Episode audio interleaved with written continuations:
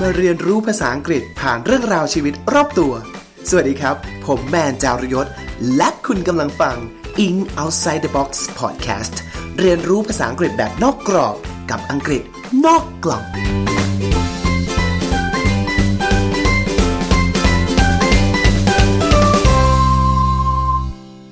ครับ ขอต้อนรับทุกท่านนะฮะ กลับเข้าสู่รายการ In Outside the Box Podcast ภาษาอังกฤษนอกกล่องนะครับ รายการที่พาท่านไปเรียนรู้เรื่องราวภาษาอังกฤษผ่านชีวิตรอบตัวครับผม มีใครในนี้ที่รักการออกกำลังกายในเป็นชีวิตจิตใจบ้างหรือเปล่า มีใครในนี้ที่ฝันว่าอยากจะออกกำลังกาย แต่ก็ไม่ได้เริ่มสักทีมีใครนี้ที่อยากจะมีซิกแพคหรืออยากจะแบบว่าหุ่นดี แต่เล่น ๆ ไปได้สักพักก็เลิกลมหรือเปล่าครับ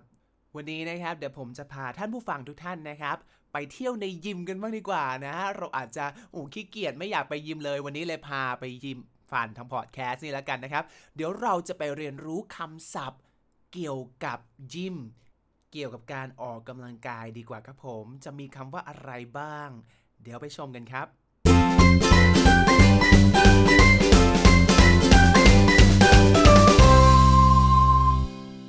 ฟังในตอนนี้นะฮะมีใครเป็นอะดรีนาลีนจังกี้แบบผมบ้างหรือเปล่าครับผม ผมเนี่ยเป็นคนหนึ่งที่แบบโหเสพติดการออกกำลังกายมากแรกๆก็เริ่มจากการเป็นคนผอมๆเนี่ยนะฮะแบบมีแต่ไขมันอะไรเงี้ยแล้วก็รู้สึกว่าเฮ้ยเราอยากจะออกกำลังกายให้แบบมีรูปร่างที่ดีขึ้นนะความตั้งใจนะฮะ look good naked ก็คือแบบว่า ถอดเสื้อผ้าแล้วมันดูดีชอบมองตัวเองในกระจกมันก็มีความรู้สึกอยากกันบ้างนะฮะ ก็เลยเริ่มที่จะหันมาเข้ายิม ตอนแรกก็เล่นแบบงูงูปลาปลาเล่นไม่ค่อยเป็นเลยนะฮะ แอบอาศัยคนอื่น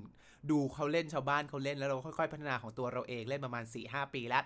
ก็เกิดความติดอะท่านผู้ฟังน่าจะเคยได้ยินทฤษฎีว่าถ้าเกิดเราทำอะไรติดต่อกัน 21 วันมันจะติดนิสัยใช่ไหมฮะ นี่ผมก็ทำต่อติดต่อกันมาตลอดเวลา 4-5 ปี แล้วแทบจะไม่ได้หยุดเลยนะฮะ ออกกำลังกายมาตลอดเลย มันก็เลยเกิดการติดนั่นเองนะฮะ สุดท้ายก็เลยกลายเป็นคนที่เราเรียกว่า adrenaline junkie adrenaline junkie ครับ ท่านผู้ฟังครับ J U N K I E junkie เนี่ยถ้าแปลตรงๆตัวเลยนะฮะ มันแปลว่า drug addict ครับ a drug addict ก็คือคนที่ติดยานั่นเองนะฮะ junkie มันก็เลยกลายเป็นแสลงนะครับ นอกจาก drug addict ที่แปลว่าคนติดยาเนี่ย มันหมายถึง a person with a compulsive habit or obsessive dependency on something นะคะ คือคนที่ติดอะไรมาก ๆ นะครับ หมกมุ่นกับเรื่องอะไรมาก ๆ ซึ่งในที่สุดมันก็ กลายมาเป็นคำเรียกที่ไม่ได้เป็นคำในแง่ลบอย่างติดยาอย่างเดียวนะฮะ อาจจะหมายถึงอย่างที่บอกไปคำว่า adrenaline junkie adrenaline ก็คืออสารอย่างหนึ่งใช่ไหม adrenaline ร่างกายที่มันหลั่งออกมาแล้วทำให้เราแบบว่ากระตือรือร้นมีแรงพลุ่งพล่านนะครับ เพราะฉะนั้นท่านผู้ฟังสามารถเก็บคำแรกนี้ไว้ใช้ได้ว่า เออ I am an adrenaline junkie นะ ฉันเนี่ยนะเป็นพวกบ้าออกกำลังกายหรือพวกที่บ้า เขาเรียกนะ การทำกิจกรรมที่มันผาดโผนโจรทะยาน adventure excitement นะฮะ ชอบทำกิจกรรมที่มันตื่นเต้นผาดโผนนะฮะ หรืออาจจะบอกว่า I am a gym junkie ก็ได้ คือเราเป็นพวกที่ติดยิมมาก ๆ นะครับผม เพราะฉะนั้นอะ ได้แล้วคำแรกคำว่า adrenaline junkie เก็บไว้ใช้ได้ นี่เป็น informal language นะครับเป็นภาษาที่ไม่ทางการครับผม อะ เรามาดูคำแรกครับคำว่า fitness ครับผม I am going to the fitness I'm going to the fitness ตืดไม่มีในภาษาอังกฤษนะครับ คนไทยเราเอามาใช้ในภาษาไทยว่า เฮ้ย เย็นนี้ไปฟิตเนสกันปะวะ แต่ฝรั่งไม่ได้เรียกอีสถานที่เราไปออกกำลังกายว่าฟิตเนสนะครับท่านผู้ฟังนะฮะเขาจะบอกว่าเราไปจิมกันนั่นเองฮะ I am going to the gym I'm going to the gym this evening นะครับ เราจะไปจิมนะครับ ไม่ได้บอกว่าเราจะไปฟิตเนสนะ แล้วคำว่าฟิตเนสมันมาจากไหนล่ะครับ มันย่อมาจาก fitness เนี่ย มันก็มาจาก adjective fit ที่แปลว่า fit ก็คือ ร่างกายสุขภาพแข็งแรงใช่ไหมครับ fitness ก็เป็นคำนามแปลว่าความแข็งแรงความฟิตนั่นเองครับ มันก็จะกลายเป็นคำเรียกว่า fitness center คือถ้ามันมาคู่กับคำว่า center เนี่ย มันก็ใช้ได้เข้าใจครับ ก็คือไปศูนย์ออกกำลังกายไปศูนย์ฟิตเนสก็คือ I'm going to the fitness center I'm going to the fitness center ก็คือไปฟิตเนสนั่นเอง เพราะฉะนั้นถ้าเกิดจะใช้ไปฟิตเนสเนี่ย อย่าใช้คำเดียวเดียวว่า I'm going to the fitness ฉันจะไป ความฟิตเย็นนี้นะฮะก็จะไม่รู้เรื่องนะครับ ทีนี้ fitness center มันก็จะมีความใหญ่กว่าอ่าใหญ่กว่าจิมนั่นเองนะครับผมเพราะฉะนั้นก็เลือกใช้ให้ถูกต้องนะนะครับ แล้วก็อีกคำหนึ่งท่านผู้ฟังที่เราได้ยินมาทั้งคู่เลย แต่ว่าวันนี้จะพามาดูความต่างกันนั่นคือคำว่า exercise กับคำว่า workout exercise กับ workout ครับท่านผู้ฟัง exercise เนี่ยแน่นอนทั้งสองคำนี้นะฮะ เป็นได้ทั้ง noun และ verb เลยแปลว่าออกกำลัง หรือแปลว่าการออกกำลังกายก็ได้ แต่ว่า exercise เนี่ยจะมีความเขาเรียกว่าอะไรล่ะ ไม่ได้จริงจังทางการถ้า workout หมายถึงว่าความจริงจังในการออกกำลังกายนะครับ เขาบอกว่า workouts are usually performed in a gym whereas an exercise can be performed anywhere ครับ workout เนี่ยคือเราไปออกกำลังกายในยิมเลย แต่ exercise เนี่ยคือเราสามารถทำที่ไหนก็ได้นะฮะ ยกตัวอย่างเช่นครับท่านผู้ฟัง การที่เราเดินนะฮะ เราถือว่าเป็นการ exercise อย่างหนึ่ง อย่างเช่นผมเดินจากข้างล่างบ้านเดินขึ้นมาหยิบของข้างบนเนี่ยเพราะว่าไม่อยากจะนอนอืดอยู่เฉย อย่างนี้ก็เรียกว่าเป็นการเอ็กซ์ไซส์ครับ เพราะว่าเราเดินขึ้นมาสักหน่อยให้มันได้เคลื่อนไหวร่างกาย ให้มันแบบว่าไม่อยู่นิ่ง ไม่ได้แบบว่าให้ได้ใช้พลังงานบ้างนะครับ ในขณะที่ workout จะเป็นลักษณะของที่เราเข้าไปยิมเลย มีโปรแกรมมี routine ที่ชัดเจน วันนี้จะมาเล่นอกเว้ย ฉันจะแบบ bench press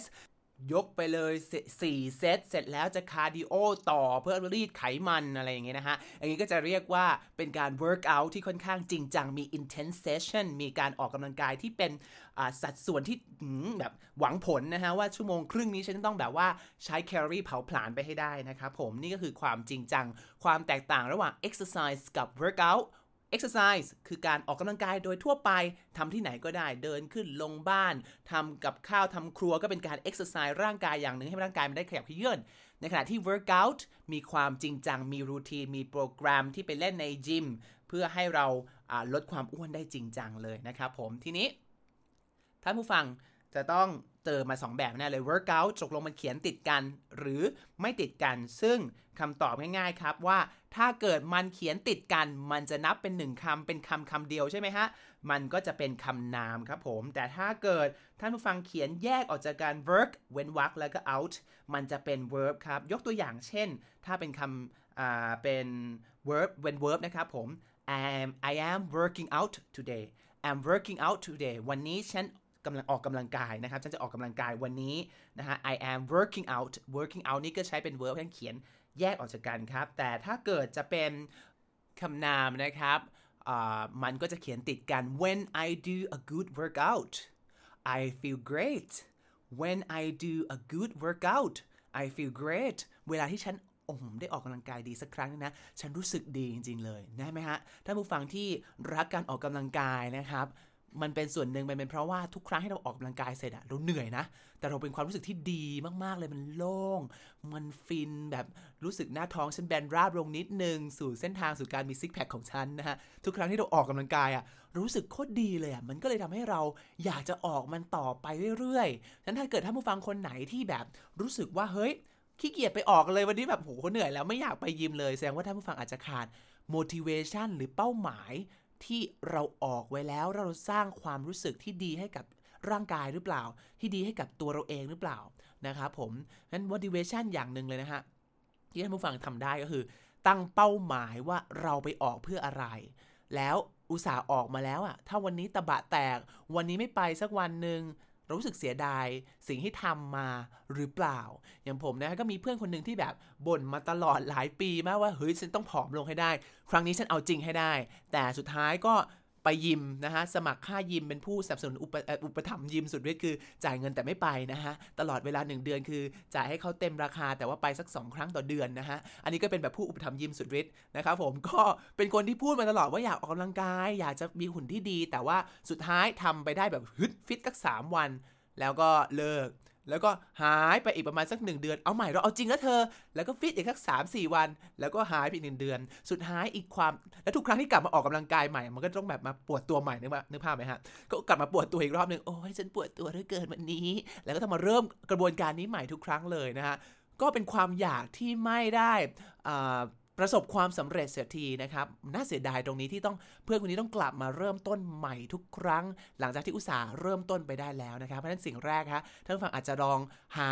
เป้าหมายที่ชัดเจนว่าเราจะลดความอ้วนหรือจะควบคุมน้ำหนักไปเพื่ออะไร เพื่อให้มีหุ่นที่มันดี เพื่อลูกของเราแบบว่าลูกของเราจะได้อยู่กับเรานานๆ ไม่ใช่สิ เราจะได้อยู่กับลูกนานๆนะครับเพราะร่างกายเราแข็งแรง เพื่อให้เรารู้สึกว่าเฮ้ยเราไม่ต้องป่วยง่าย หรือเราได้ใส่เสื้อผ้าที่มันดีที่มันดูดีนะครับฉันก็ลองตั้งเป้าหมายตรงนี้นะฮะและทุกครั้งที่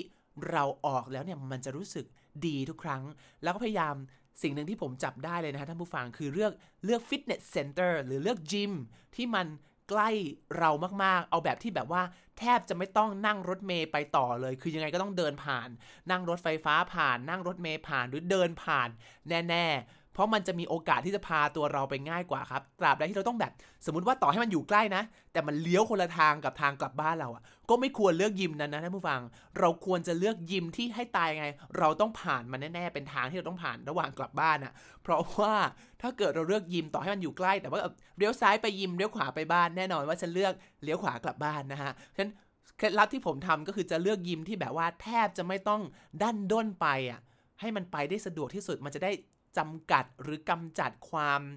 เขาเรียกนะตัวมารร้ายที่มันกระซิบอยู่ข้างหูขวาของเราว่า เอ้ยกลับบ้านดี เอ๊ะบุชาบูดีหรือไปยิมดีนะครับนั้นเลือกยิมที่ใกล้ที่สุดเดินทางสะดวกที่สุด และเป็นทางผ่านที่สุดนี่คือ สิ่งที่ผมได้ค้นพบนะครับ จากการออกกำลังมาตลอด 5 ปีนะครับผมเคล็ดลับเลย เพราะแม้แต่ตัวผมเองขนาดทำจนติดนิสัยแล้วเนี่ยยังมีบางวันเลยที่แบบฉันลังเลไปดีไหมอย่างน้อยพาตัวเองไปให้ถึงยิมก่อนนะครับแล้วสุดท้ายมันจะ บอกตัวเองว่าเฮ้ยอุตส่าห์มาขนาดนี้ออกหน่อยก็ได้วะนะฮะไม่ใช่ว่ามานั่งแล้วกลับบ้านเลยนะครับผม โอเคนะครับ และนั่นก็คือคำว่า gym fitness exercise workout ครับผมอีกคำหนึ่งที่ผมขออนุญาตแถมให้แล้วกันนะฮะ อยู่ในหมวดเดียวกันแม้ว่าจะไม่ได้ออกกำลังกายโดยตรง นั่นคือการ diet ครับท่านผู้ฟัง diet เนี่ยคนส่วนใหญ่มักจะใช้ผิดนะครับ บอกว่าโห เฮ้ยแกยันนี้ไปกินไอติมกันปะสักโถหนึ่งพระสุธากัมปนาดดีไหมนะฮะแต่ว่าเฮ้ยโนมโนนฉันกินไม่ได้ว่ะแกฉันกำลังไดเอทอยู่ตื่นนะครับไดเอทในภาษาอังกฤษจริง ๆ แล้ว ไม่ได้แปลว่าลดความอ้วนนะครับ เราไม่สามารถบอกว่า I am dieting I am dieting อย่างเงี้ยไม่ได้นะครับคำว่า diet ที่แท้มีความหมายเท่ากับ food นะครับ diet food diet food นะครับ diet แปลว่า food เลยนะท่านผู้ฟัง diet แปลว่าอาหารครับผม เพราะฉะนั้น เวลาที่เราจะพูดว่า ฉันกำลังคุมน้ำหนัก ฉันกำลังคุมอาหาร ฉันกำลังลดความอ้วนอยู่ เราก็จะบอกว่า to be on a diet หรือ to go on a diet นะครับ เช่น I can't have a bowl of ice cream with you because I am on a diet หรือ because I am going on a diet ก็คือเพราะว่าฉันไม่สามารถกินไอติมถ้วยนั้นได้กับแกกับแกได้นะ เพราะว่าฉันกำลังคุมน้ำหนักคุมอาหารอยู่นั่นเองนะครับเพราะฉะนั้นจำไว้นะ diet เฉยๆแปลว่า food diet food diet food diet food นะครับแล้วถ้าเกิดเราจะบอกว่าคุมอาหารคุมน้ำหนักอยู่เราบอกว่า to be on a diet หรือ to go on a diet I am on a diet นะครับ she is on a diet นะครับนั่นเองต่อไปนะครับท่านผู้ฟังครับผมเคยได้มีโอกาสนะครับแปล วารสารทางด้านการแพทย์นะฮะเกี่ยวกับเรื่องของเรื่องเกร็ดความรู้สุขภาพนะฮะที่เป็นเกร็ดเล็กเกร็ดน้อยต่างๆนะครับเขาก็บอกว่าเขาเนี่ยแนะนำว่าอย่างน้อยนะฮะโดยเฉพาะคนที่เป็นผู้สูงวัยวัยชาราที่อายุ 65 ปีขึ้นไปหรือแบบมากกว่านั้นที่ยังแบบฟิตฟิตพอที่จะออกกำลังได้ไม่ได้มีความจำกัดด้านสุขภาพอะไรเนี่ยนะครับ ก็เขาบอกว่าควรจะออก กำลังกาย 3 ประเภทนะฮะใน 1 สัปดาห์ครับเขาบอกว่าอันแรกที่เราควรต้องออกกำลังกาย ซึ่งคนธรรมดาอย่างเราไม่ต้องเป็นผู้สูงอายุ เราควรจะออกกำลังกาย ประมาณนี้อย่างต่ำเพื่อคงรักษาให้สุขภาพเราดีขึ้นนะครับแต่เกิดใครแบบเป็นอะดรีนาลีนจังกี้ชอบ excitement ชอบ adventure มากกว่านี้อาจจะออกหนักกว่านี้ก็ได้นะครับ แต่นี่คือพื้นฐานที่เขาบอกนะครับ ก็คือ two and a half hours of moderate intensity aerobic exercise ครับ ก็คือออกกำลังกายอย่างน้อยนะฮะที่มันใช้หัวใจแบบหนักๆหน่อยนะครับ ก็คือในโทษทีทำไม่ใช่หนักโทษทีครับ moderate แปลว่าปานกลางครับผมคำนี้น่าสนใจ moderate m o d e r a t e moderate แปลว่าปานกลางนะครับ เราควรจะออกกำลังกายให้หัวใจเราได้ใช้คำอ่าได้แบบหายใจแรงๆหน่อยได้หัวใจมันเต้นแรงนะฮะประมาณสัก 2 ชั่วโมงครึ่งนะครับต่อสัปดาห์นะนั้นอาจจะเป็นแบบว่า วันละครึ่งชั่วโมง 5 วันก็ได้นะครับผมแล้วก็อย่างน้อยเขาบอกว่าอย่างน้อย 2 วันต่อสัปดาห์ที่เราต้องมี muscle strengthening exercise ครับ muscle strengthening exercise ก็คือออกกำลังกายกล้ามเนื้อบ้างนะครับ 2 วันนะฮะใช้เวลานะครับ โอเค และอีกอันนึงที่ควรจะทำก็คือเป็น one hour and 15 minutes of vigorous aerobic exercise ครับ เขาบอกว่าเมื่อกี้เป็น moderate intensity exercise ใช่ไหมฮะ คือระดับปานกลางใช่ไหมครับ แต่คำนี้ครับ vigorous aerobic exercise ครับ ก็คือออกอย่างหนักแบบว่าหืมฉันไม่ได้แบบว่าออกเอื่อยๆนะ ฉันออกแบบจริงจังรุนแรงนะฮะ ก็ 1 ชั่วโมง 15 นาทีนะครับ ของ vigorous aerobic exercise ครับผม แล้วก็ออกกำลังกายที่เป็น muscle เนี่ย ประมาณสัก 2 วันต่อสัปดาห์นะครับ หรืออย่างที่ 3 นะครับ ก็คือผสมผสานระหว่าง moderate กับ vigorous aerobic exercise ครับผสมผสมเอาแบบออกแรงออกกลางเนี่ย เอามาผสมรวมกันเลยนะฮะ แล้วก็ออกกำลังที่เป็น muscle เป็นกล้ามเนื้อเนี่ยประมาณ 2 วันต่อสัปดาห์นะครับ นี่ก็เป็น 3 รูปแบบนะครับ ผมพูดผิดตอนแรกนะครับ ไม่ได้ออกทั้ง 3 อย่างนี้นะฮะ อาจจะตุยกันได้นะครับ คือใน 1 สัปดาห์เนี่ยออกเป็น 3 รูปแบบนี้นะครับ แบบที่ 1 คืออ่าออกกำลังปานกลางประมาณ 2 ชั่วโมงครึ่งต่อสัปดาห์นะครับ กับบวกด้วยกล้ามเนื้อ 2 วัน วิธีที่ 2 คืออาจจะออกกำลังแบบน้อยลงก็คือ 1 ชั่วโมง 15ที ไม่ต้องถึง 2 ชั่วโมงครึ่งก็ได้ 1 ชั่วโมง 15ที แต่ว่าขอเป็นแบบ vigorous คือแบบแรงๆในแบบว่าใช้กำลังหายใจหอบเลยนะครับผม แล้วก็บวกด้วยกล้ามเนื้ออีก 2 วัน หรือแบบที่ 3 คือผสมรวมกันหมดเลยนะครับผมนี่ก็เป็นการออกกำลังกายพื้นฐานนะฮะโดยเฉพาะสำหรับผู้สูงวัยนะครับผม อะทีนี้ผมอยากจะมาเล่าให้ท่านผู้ฟังฟังครับว่า นอกจากจะได้คำศัพท์แล้วจะได้เห็นภาพการออกกำลังกายสักนิดนึงว่าเขาบอกว่าในการออกกำลังกายนะท่านผู้ฟังจะมีทั้งหมดแบ่งออกเป็น 4 รูปแบบนะครับสสายแล้วกันผมใช้กันนี้เหมือนท่านผู้ฟังเคยเล่นเกมออนไลน์ไหมแร็กได้ร็อกสมัยก่อนที่แบบว่า อันนี้ฉันจะเป็นอัศวินสายโจมตีอีนี่เป็นโจรสายคล่องแคล่ว อีนั่นเป็นนักเวทสาย support อะไรอย่างเงี้ยนะฮะ การออกกำลังกายก็จะมี 4 สายเหมือนกันครับผม สายแรกเลยครับ สายนี้ครับ สาย endurance ครับ สาย endurance e n d u r a n c e endurance หรือ verb แปลว่า endure endure นะครับ คือสายอึด สายอดทนนั่นเองนะครับ หรือพูดง่ายๆคือสายคาร์ดิโอสายออกกำลังกาย ซึ่งนี้ขอบอกเลยผมเกลียดมากเป็นการส่วนตัวนะฮะ คือเอาตัวเองเนี่ยเข้าไปเล่นยิมส่วนใหญ่ก็เป็นแบบเราอยากเล่นกล้ามเนื้อเราก็จะแบบไปเอา weight training นะ แต่ว่าพอให้ถึงตัวคาร์ดิโอเนี่ยเราขี้เกียจมากเลยเราไม่วิ่งได้ไหมเราขี้เกียจสุดฤทธิ์นะฮะก็สุดท้ายไขมันก็ไม่ลดลงสักทีนะฮะโอเค กลับมาสายแรกนะครับ สาย endurance คือสายอึดครับ สายนี้คือสายออกกำลังที่เราเรียกว่า aerobic exercise ครับ หรือมีอีกชื่อหนึ่งที่ท่านผู้ฟังน่าจะคุ้นเคยก็คือ cardiovascular exercise ครับ cardio exercise นะที่เราได้ยินบ่อยๆ ถ้าเกิดใครอยากจะนอกจากเขาเรียกว่าอะไรนะ มีกล้ามขึ้นมาแล้ว แต่ถ้ามีกล้ามแล้วแบบตัวบวมๆเนี่ยมันก็จะไม่เห็นกล้ามมาก เขาบอกว่าคุณต้องคาร์ดิโอเอาไขมันออกไปด้วย ใช่ไหมครับ ก็เลยแนะนำให้ทุกคนเนี่ยเล่นคาร์ดิโอกันเพื่อรีดไขมันออกไป และให้หัวใจเราเต้นแบบแข็งแรงด้วยนะครับผมนี่คือสาย endurance ครับท่านผู้ฟัง ท่านผู้ฟังอาจจะสงสัยว่าทำไมสาย endurance ให้ออกกำลังกายที่เรียกว่า aerobic exercise ครับ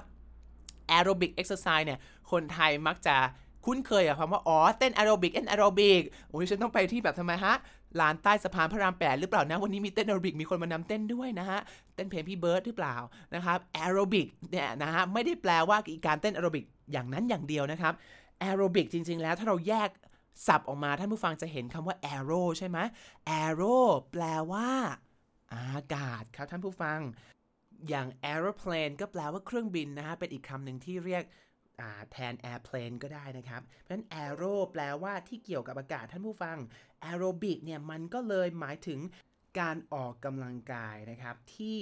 ต้องใช้อากาศหรือออกซิเจนนะครับในขณะออกกำลังกาย เพื่อให้ออกซิเจนนี้เป็นตัวช่วยในการเผาผลาญคาร์โบไฮเดรตไขมันและก็โปรตีนนึกภาพไหมครับว่าเราเต้นเราออกกำลังกายอะไรก็ตามที่มันเป็นประพวกประเภทแอโรบิกหรือคาร์ดิโอนะครับ มันจะเหนื่อยใช่ไหมเราหายใจแบบหอบเนี่ยแล้วหัวใจก็จะเต้นแรงหน่อย เพื่อที่มันจะบีบ หัวใจเต้นบีบปุ๊บ ใช้ให้ออกซิเจนมาใช้ เพื่อเป็นการเผาผลาญแล้วก็หัวใจเต้นเพราะนั้นมันก็เลยทำให้การออกกำลังกายประเภทนี้สายเนี้ยเป็นสาย endurance คือสายเน้นความอึดถึกทนนะครับ สามารถออกกำลังกายใช้แรงได้นานได้ เพราะว่าหัวใจแข็งแรงนั่นเองครับ ด้วยความที่มันต้องใช้ลมออกซิเจนในการออกกำลังกาย ในการรีดพลังงานเนี่ยเขาเลยเรียกการออกกำลังกายพวกนี้ว่าแอโรบิกหรือด้วยความที่มันใช้หัวใจ เขาก็เลยเรียกการออกกำลังกายนี้ว่า cardio exercise ครับ เพราะ cardio ที่ทุกท่านอาจจะได้ยินมาในชีวิตนะฮะ มันย่อมาจาก cardiovascular ครับ cardiovascular แปลว่าอะไรก็ตามที่เกี่ยวกับหัวใจท่านผู้ฟัง cardio เนี่ยแปลว่าเกี่ยวกับหัวใจ เพราะฉะนั้น cardiovascular exercise ก็คือการออกกำลังกายให้หัวใจเต้นแรง cardiovascular disease ก็คือโรคหัวใจ cardiologist ก็คือนักอ่าโทษทีนะครับ หมอ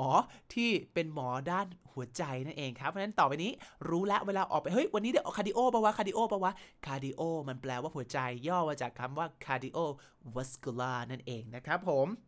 โอเค ฉะนั้นคำว่า aerobic exercise สาย endurance เนี่ย มันไม่ได้เป็นการเต้น aerobic hello one two three four let's go อย่างนี้อย่างเดียวนะครับ มันเป็นการออกกำลังกายอะไรก็ตามที่ทำให้เราจะต้อง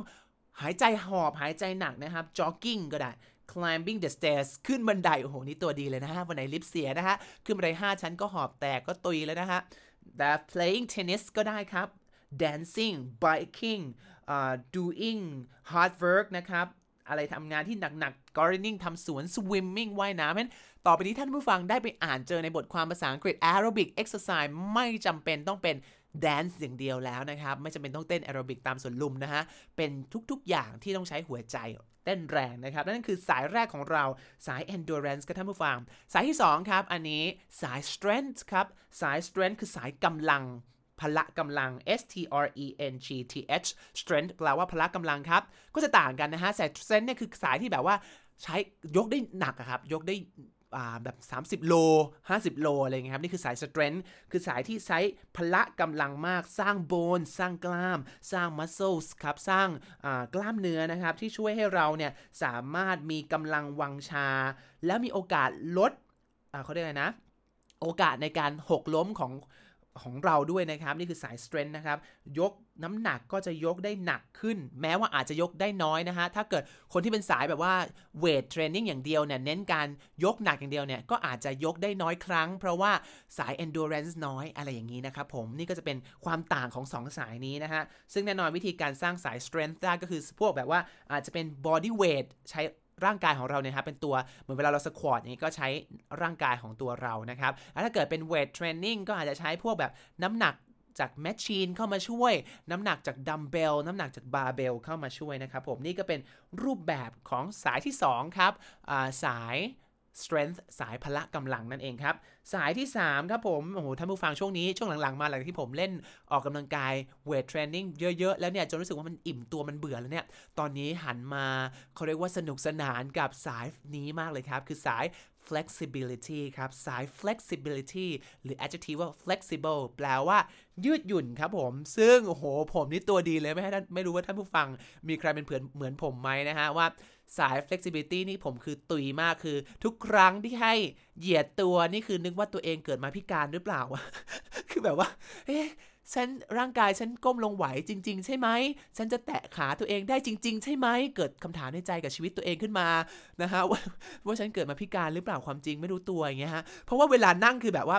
เวลาที่เล่นโยคะในคลาสโยคะคุณครูให้แบบว่าเอื้อมไปแตะปลายเท้าเอ่ยนั่งหลังตรงและแหกขาเอ่ยคือเราไม่สามารถนั่งประคองตัวเองได้นะมเราจะลงไปกลิ้งตลอดเวลาก็มีความรู้สึกว่าเป็นปมในใจนะฮะจนกระทั่งช่วงหลังเนี่ยหันมาเล่นพวกโยคะฟลายรู้สึกมันสนุกมากเป็นโยคะสายหนึ่งแต่ว่ามีผ้ามาช่วยให้เราสามารถก้มตัวโค้งตัวไปได้ มันก็เลยรู้สึกสนุกครับผมท่านผู้ฟัง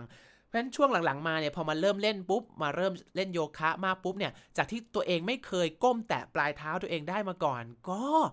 เฮ้ยวันหนึ่งเว้ยเราสามารถก้มไปแตะปลายเท้าตัวเองได้สำเร็จ แล้วเราก็แบบเฮ้ยท่านผู้ฟังเหมือนเวอร์นะแต่มันเหมือนแบบได้เจอโลกอีกใบใบหนึ่งอะท่านผู้ฟังอันนี้เรื่องจริง ถ้าเกิดใครที่ไม่เคยก้มไปเกินเข่าตัวเองได้ แล้ววันหนึ่งมันก้มลงไปแตะปลายเท้าตัวเองได้คือแบบมัน amazing มันแบบ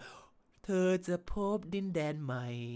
งามสดใสกระจ่างสายตาแบบนั้นเลยนะฮะ มันรู้สึกแบบ เฮ้ย a whole new world จริงอะล้มลงไปกบแอบแตะปลายเท้าตัวเองได้ มันยิ่งทำได้ปุ๊บมันยิ่งฮึดไง มันยิ่งทำให้เราอยากจะไปต่อเนี่ยฮะ การออกกำลังกาย ท่านผู้ฟังจะแบบเดินทางไปต่อได้ก็เมื่อเราเห็นผลครับ พอเราเห็นผลปุ๊บเราก็จะทำมันต่อไปด้วยความสนุกอะ่ะ แต่ประเด็นก็คือสิ่งที่มันวัดใจกันก็คือบางทีเรายังไม่เห็นผลน่ะ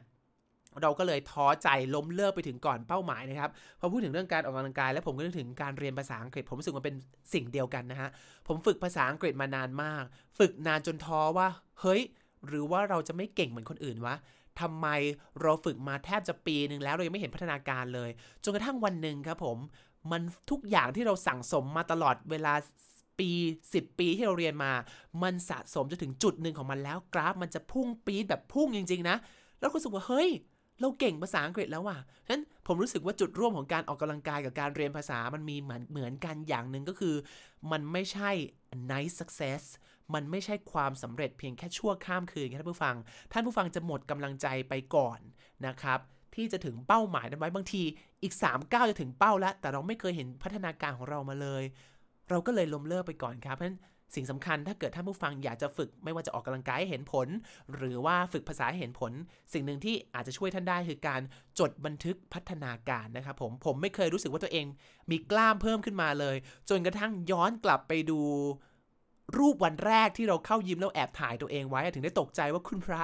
เมื่อก่อนฉันปลิ้นขนาดนี้เลยเหรอวะนะจริงๆนะ คือด้วยความที่เราอยู่กับตัวเองมาตลอดทุกวันน่ะ เราก็เลยไม่เห็นความเปลี่ยนแปลงทีละเล็กทีละน้อย เพราะเราอยู่กับตัวเองตลอดฉะนั้นสิ่งที่ช่วยท่านผู้ฟังได้คือการถ่ายรูปตัวเองไว้ หรือจด bullet journal ก็ได้ครับผม ถ้าเกิดใครเรียนภาษา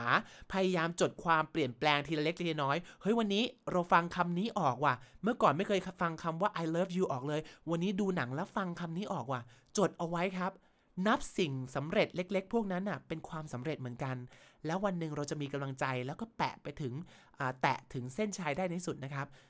ที่มันดะบั่นทอนกำลังใจเราเพราะว่าความสำเร็จนั้นเป็นความสำเร็จแค่เล็ก ๆ แต่ความเล็กๆเนี้ยผสมกันสุดท้าย มันจะเป็นความยิ่งใหญ่ในวันหนึ่งนะครับ ผมขอเป็นกำลังใจให้ทุก ๆ ท่านที่ไม่ว่าจะออกกำลังกายหรือเรียนภาษานะครับเขาบอกว่า the winners never quit the quitters never win ก็คือคนที่ชนะเขาไม่เคยหยุดครับ ส่วนคนที่หยุดก็ไม่เคยชนะเลยฉะนั้นก็หวังว่าทุกท่านจะ ทำสำเร็จได้นะครับในครั้งนี้นะครับผมอะล่ะเมื่อกี้คือสาย flexibility ครับ flexibility ก็คือเราก็ลองไปเล่นโยคะดูช่วยได้มากเลยฮะสนุกมากเลยนะ ผมรู้สึกว่าการยืดตัวเนี่ยทรมานกว่าการเล่นเวทอีกนะฮะ เวทรู้สึกว่าเฮ้ยเรายกได้ไหวว่ะแต่พอยืดตัวเนี่ยให้ยืดแบบไปก้มแตะปลายเท้านี่ใจจะขาดนะ 20 วิคือใจจะขาดคือตุยเลยนะฮะฉะนั้น flexible ก็เป็นอีกสายหนึ่งนะครับเป้าหมายของผมตอนนี้ก็พยายามจะฉีกขาให้ได้ร้อยแปดสิบให้ได้ชีวิตตอนเด็กไม่เคยทำได้ จะลองดูซิว่าตอนโตมันจะทำได้ไหมนะฮะมาเป็นกำลังใจให้กันนะฮะ โอเค นั่นคือสาย flexibility ครับผมสายสุดท้ายครับ สาย balance ครับ balance คือการทรงตัวให้อยู่นะครับ balance นี่ก็เป็นสิ่งสำคัญมาก ๆ เลยที่ทำให้คนแก่นะครับไม่เขาเรียกว่าอะไร ช่วงแกนกลางลำตัวหรือช่วง core body นะครับก็จะแข็งแรงแล้วก็ล้มได้ยากนะฮะ นี่คือเรื่องของ balance ตัวผมเองนะฮะ พอมาลองยืนขาเดียวแล้วถือ weight ไปด้วยก็ค้นพบว่า เฮ้ย ช่วงฐานล่าง lower body lower body ของเราเนี่ย ยังไม่แข็งแรงปะวะ ก็เลยทำให้ยังเซเยอะมากนะครับ เพราะนั้นก็เป็นอีกสายหนึ่งในการออกกำลังกายนะครับ คือ balance การทรงตัวนะครับ โอเค มี 4 สายนะที่เราคุยกันวันนี้นะครับ endurance สายอึด strength สายพละกำลัง flexibility สายยืดหยุ่น และ balance สายทรงตัวนั่นเองครับผม 4 สายนี่ใครชอบสายไหน ลองไปลุยสายนั้น หรือว่าจะผสมผสานกันไป จริงๆควรจะผสมผสานกันไปนะ โดยเฉพาะคนที่เล่นเวทเนี่ย ก็ควรต้อง ยืดตัว stretch ทุกครั้งไม่งั้นกล้ามเนื้อมันจะตึงมาก ช่วงที่ผมแบบว่ามาโยคะใหม่ๆนี่คือตัวตึง ตึงมากเพราะเราเล่นเวทมาหลายปีแล้วไม่เคยยืดเลย ซึ่งการยืดนี่ช่วยลดการบาดเจ็บนะครับสำคัญมากๆ ยืดทุกครั้งทั้งก่อนและหลังออกกำลังกายนะครับผม อะ มาเมื่อจบแล้วนะฮะประเภทของการออกกำลังกายคำศัพท์ต่างๆ ที่ให้ไปนะครับ เรียบร้อยแล้ว อยากจะขอในโค้งสุดท้ายนี้อยากจะพูดคุยคำศัพท์ที่เป็นเรื่องของ machines ซะหน่อยนะครับ เครื่องออกกำลังกายต่างๆ equipment ต่างๆ ที่เราจะได้เจอในยิมนะครับผมจะเลือกอันที่มันเป็นอันเด่นๆที่เราเจอกันบ่อยตามยิมนะครับโอเค อันแรกเลยครับผม ทุกคนคงรู้จักดัมเบลกับบาร์เบลใช่ไหมฮะ ที่เป็นดัมเบลก็จะเป็นถือได้มือเดียว ถ้าบาร์เบลก็คือเป็นแท่งยาวถือได้ 2 มือเลยนะครับผม ซึ่งตรงนี้เวลาที่เราไปเล่นมันก็จะมีสิ่งที่เรียกว่า racks ครับ rack คืออี ที่วางดัมเบลบาร์เบลต่างๆ เวลาที่เราไปเล่นในยิมเขาจะเขียนแปะว่าเล่นเสร็จแล้วกรุณาวางไว้เก็บที่ด้วยนะฮะ แล้วก็คือ put dumbbells on the racks นะครับ put dumbbell back on the racks rack ก็คืออีรางวางดัมเบลหรือรางวางบาร์เบลนั่นเองครับ หรือเรียกรวมๆว่า weight racks weight racks ก็คือรางที่เอาไว้วางที่ยกน้ำหนักนั่นเองครับผม อีกอันหนึ่งฮะ ยอดฮิตเลยครับ เป็นตัวแทนภาพแทนแห่งการออกกำลังกายในยิมเลยคืออ่า จากรยานที่ปั่นอยู่กับที่ถึงภาไหมครับ มันจะแบบว่าฉันปั่นอยู่ตรงนี้ไม่ได้ไปไหนเป็นคาร์ดิโอยอดนิยมอย่างหนึ่งนะครับ เราเรียกจักรยานประเภทนี้ว่าง่ายๆก่อนเลย exercise bike exercise bike ก็คือจักรยานออกกำลังกายครับ หรือคำนี้คำน่าสนใจครับ stationary stationary แปลว่าอยู่นิ่ง ๆ อยู่กับที่ครับคำที่ผมจะไฮไลท์ให้ท่านผู้ฟังฟังวันนี้คือคำนี้ครับ stationary สะกดนะฮะ station ก็เหมือนสถานีรถไฟอะ station นะครับ S T A T I O N ครับ station แต่ nary เนี่ย ตรงนี้แหละจุดเปลี่ยนจุดพีคนะฮะมีอยู่ 2 ทางล้วมันจะเป็น stationary แบบ S T A T I O N A R Y หรือ S T A T I O N E R Y ครับท่านฟัง มันจะมี A R Y กับ E R Y ท่านผู้ฟังต้องระวังไว้ให้ดีเลยนะครับ เพราะว่าทั้งสองคำนี้ออกเสียงเหมือนกันเป๊ะเลยว่า stationary stationary stationary stress ที่คำว่า stay นะครับ stationary stationary ออกเสียงเหมือนกันเป๊ะเลยแต่ความหมายต่างกันครับ ถ้าเกิดเป็น A R Y เนี่ย มันจะแปลว่าอยู่นิ่งๆ กับที่ครับ stationary bike ก็คือจักรยานที่อยู่นิ่งกับที่นะครับผม แต่ถ้าเกิดเป็น E R Y นะฮะ E R Y จะแปลว่าเครื่องเขียนครับ เช่น stationery shop stationery shop ก็คือร้านขายเครื่องเขียนนั่นเองนะครับ เพราะฉะนั้นระวังให้ดีนะผู้ฟังนะครับ เขียนไม่เหมือนกันออกเสียงเหมือนกันความหมายต่างนะครับผม stationary ถ้าเป็น A R Y แปลว่านิ่งอยู่กับที่ไม่เคลื่อนไหว ถ้า E R Y แปลว่าร้านเครื่องเขียนไม่รู้จะช่วยจำยังไงดีอะ E R Y อีร้านสมใจนึกอะขายเครื่องเขียน อีร้านสมใจนึกอะขายเครื่องเขียนมัน E R Y ถึงแปลว่าร้านขายเครื่องเขียนนะฮะ ไม่รู้ช่วยไหมนะฮะ รู้สึกแบบว่าจำยากกว่าเดิมอีกหรือเปล่านะฮะ อีร้านสมใจนึกนะฮะ โอเคนะครับ และนั่นคือ stationary bike คือจักรยานที่ไว้ปั่นออกกำลังกายในยิมนั่นเองครับผม โอเคอีกคำหนึ่งครับ ไปต่อเลยนะฮะลู่วิ่งนะครับทุกคนน้องสงเป็นหนึ่งในภาพจำของยิมเหมือนกันครับ ไปเล่นคาร์ดิโอก็ต้องอลู่วิ่งนะครับ treadmill ครับ treadmill T R E A D M I L L treadmill ก็คือลู่วิ่งครับ treadmill treadmill T R E A D M I L L treadmill แปลว่าลู่วิ่งครับผมท่านผู้ฟังคำต่อไปครับคำนี้ elliptical elliptical trainer ครับอ่า elliptical ครับ E L L I P T I C A L elliptical trainer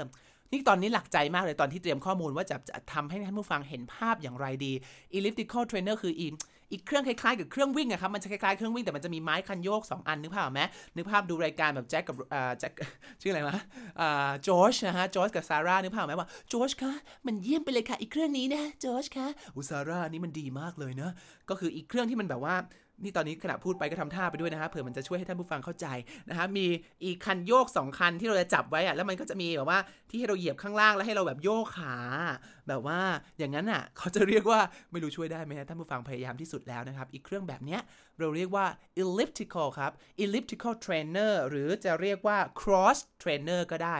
ทำไมถึงเรียก elliptical ครับคำว่า elliptical เนี่ยมันแปลว่า ที่มีทรงเป็นวงรีครับท่านผู้ฟัง elliptical แปลว่ามีทรงเป็นวงรีนะครับ เพราะว่า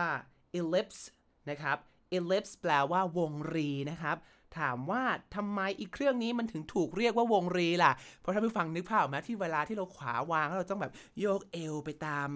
movement ของมันเนี่ย มันทำให้เราเคลื่อนไหวเป็นวงรีตามล้อของมันเองนะฮะเขาก็เลยเรียกอีกเครื่องนี้ว่า elliptical เทรนเนอร์นั่นเองครับผมท่านผู้ฟังนะได้ไป3เครื่องแล้วนะครับ ขออีกอันนึงนะฮะอ่าไปเล่นโยคะ สายนี้ก็ต้องมีเสื่อนะ เสื่อก็ง่ายๆเลย mat M A T mat นะครับผมแล้วก็เวลาลูกบอลที่เราออกกำลังกายนี่มาที่มันจะหนักๆโยนไว้โยนบนพื้นนะเวลา เวลาเข้าคลาสในยิมนี่คือเกลียดมากนะฮะอีลูกบอลเนี้ยก็ต้องให้โยนปึกขึ้นไป เพื่อแบบว่าฝึกด้าน core คือแกนกลางลำตัวของเรานะครับ เราเรียกอีลูกบอลนี้ว่า medicine ball medicine bowl หรือ exercise bowl นะครับผม อ่าท่านผู้ฟังเริ่มจับมุกได้นะ เริ่มจับตายได้นะ คิดอะไรไม่ออกนะฮะ ใช้คำว่า exercise บวกเข้าไปก่อน exercise bowl exercise bike นะฮะ ได้หมดเลยนะครับ ก็จะสื่อสารได้ในที่สุดนะครับผม อ่า และนั่นคือคำต่างๆทั้งหมดนะครับ ที่เรานำมาฝากกันในเอพิโซดนี้ครับท่านผู้ฟังคำสุดท้ายที่อยากจะให้นะฮะเป็นคำที่น่ารักน่ารัก แต่ เราทุกคนต่างเกลียดกันนะครับ นั่นคือคำว่า love handles ครับ love handles แปลเป็นภาษาไทยว่า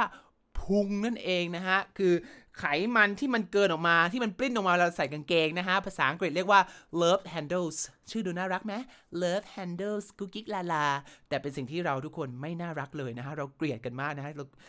กูจะเอามึงออกไป มึงไม่เคยออกไปจากร่างกายกูเลยนะฮะไอ้พุงนี่นะฮะนะครับท่านผู้ฟังทวนอีกครั้งหนึ่งคำว่าพุง love handles love handles นะครับทำไมถึงเรียก love handle handle มันแปลว่าจับใช่ไหมครับ มือจับอะ love ก็แปลความรักเขาบอกว่ามันเป็นแบบว่าติดเรทจังเลยอะเขาไปอ่านมาไม่รู้ว่าจริงเท็จแค่ไหนนะเขาบอกว่าเวลาที่เรามีเพศสัมพันธ์กันเนี่ยอีแฟนของเราเนี่ยก็จะเอามือมาจับตรงพุงของเรานะฮะเวลามีเพศสัมพันธ์เวลา make love กันนะฮะเขาเลยเรียกสิ่งว่านี้เราก็เขาก็เลยเรียกสิ่งนี้ว่า love handles คือไว้จับเวลาร่วมรักกันนั่นเอง ไม่รู้ว่าจริงไหมจริงเท็จแค่ไหนฟังเอาไว้ฟังหูไว้หูนะฮะ โอเคนะครับ love handles แปลว่าพุงนะครับผม โอเคโค้งสุดท้ายนี้ครับลืมบอกไปตั้งใจจะบอกท่านผู้ฟังเรื่องนี้ด้วยฮะว่า เวลาเราออกกำลังกายคาร์ดิโอที่ต้องเผาผลาญไขมันเผาผลาญเรื่อง fat ออกไปใช่ไหมครับ แล้วจะรู้ได้ไงว่าหัวใจเราเต้นแรงพอแล้ว พอที่จะ นับว่านี่เป็นการออกกำลังกายที่มีคุณภาพ เขาบอกวิธีเช็คง่ายๆเลยครับท่านผู้ฟังคือการที่เราให้เรานับ1ถึง10ในใจเนี่ยถ้าผมพูดอยู่แล้วผมยังนับ 1 2 3 4 5 6 7 8 9 10 อย่างเงี้ยสบายๆเลย แสดงว่าหัวใจผมไม่ได้เต้นทำงานหนักมาก แต่ถ้าเกิดผมได้นับได้แค่ 1 แล้วอีสองสามเนี่ยหอบแล้วเนี่ยแสดงว่าคาร์ดิโอกำลังได้ที่และหัวใจเต้นกำลังได้ที่แล้วก็แบบว่า 1 อย่างเงี้ยครับ อย่างนี้ถือว่าท่านผู้ฟังกำลังคาร์ดิโออย่างมีประสิทธิภาพแล้วนะ ไม่ใช่แบบว่า ฉันคาร์ดิโอทุกวันเลยทำไมไม่เห็นลดอ๋อ ฉันดับนับ 1 2 3 4 5 ร้องเพลงยังได้เลยอย่างนี้ไม่ได้นะครับผมนี่คือวิธีเช็คง่ายๆเพราะฉะนั้นครับท่านผู้ฟังวันนี้หวังว่าท่านผู้ฟังจะได้คำศัพท์มากมายในโรงยิมคำศัพท์มากมายในฟิตเนสเซ็นเตอร์นี้กลับไปที่บ้าน รวมถึงอยากจะขอเป็นกำลังใจให้ท่านผู้ฟังที่กำลังฟังอยู่ทุกท่านนะครับ ใครที่อยากจะ ออกกำลังกายให้ตัวเองดูดี ให้ตัวเองแข็งแรง ให้ประสบความสำเร็จ อย่าลืมตั้งเป้าหมายและแน่วแน่กับมัน จดความสำเร็จเล็กๆ น้อยๆในทุกวันเอาไว้ ถ่ายรูปเปรียบเทียบตัวเองเอาไว้ แล้ววันหนึ่งจะเห็นว่าความสำเร็จน้อยๆเล็กๆน้อยๆนั้นน่ะมันรวมตัวกันเป็นความสำเร็จอันยิ่งใหญ่ และเราก็จะยิ่งฮึกเหิมทำต่อทำต่อจนเก่งขึ้นไปอีกในที่สุดครับ การออกกำลังกายก็เหมือนการเรียนภาษาทุกประการเลยครับ there is no shortcut ไม่มีทางลัดครับ it is not a nice success ไม่ใช่ความสำเร็จแค่ชั่วข้ามคืนทำวันนี้แล้วไม่ใช่ว่าตื่นมาพรุ่งนี้แล้วจะพบความสำเร็จ ผมขอเป็นกำลังใจให้ทุกท่านนะครับ ยังคงเดินทางตามเป้าหมาย จนทำสำเร็จได้ในที่สุดนะครับจำไว้ว่า the winners never quit the quitters never win คนที่ชนะไม่เคยหยุด และคนที่หยุดไม่เคยชนะ ขอให้ทุกท่านทำต่อไป ไม่หยุดจนกว่าจะถึงเป้าหมายที่วางไว้ส่วนนี้ลาไปก่อน สวัสดีครับ เป็นยังไงกันบ้างครับ กับการเรียนรู้ภาษาอังกฤษแบบนอกกรอบกับอังกฤษนอกกล่องในตอนนี้ ถ้าชอบก็อย่าลืมกดติดตาม กดแบ่งปันให้คนที่คุณรักได้ฟังกันทั่วหน้า ติดตามรายการของเราได้ทาง Spotify Apple iTunes Podbean SoundCloud หรือจะมาแบ่งปันเรื่องราวของคนรักภาษาด้วยกันได้ที่ Facebook Fanpage In Outside the Box สำหรับวันนี้ต้องลาไปก่อนแล้วพบกันใหม่ครั้งหน้า สวัสดีครับ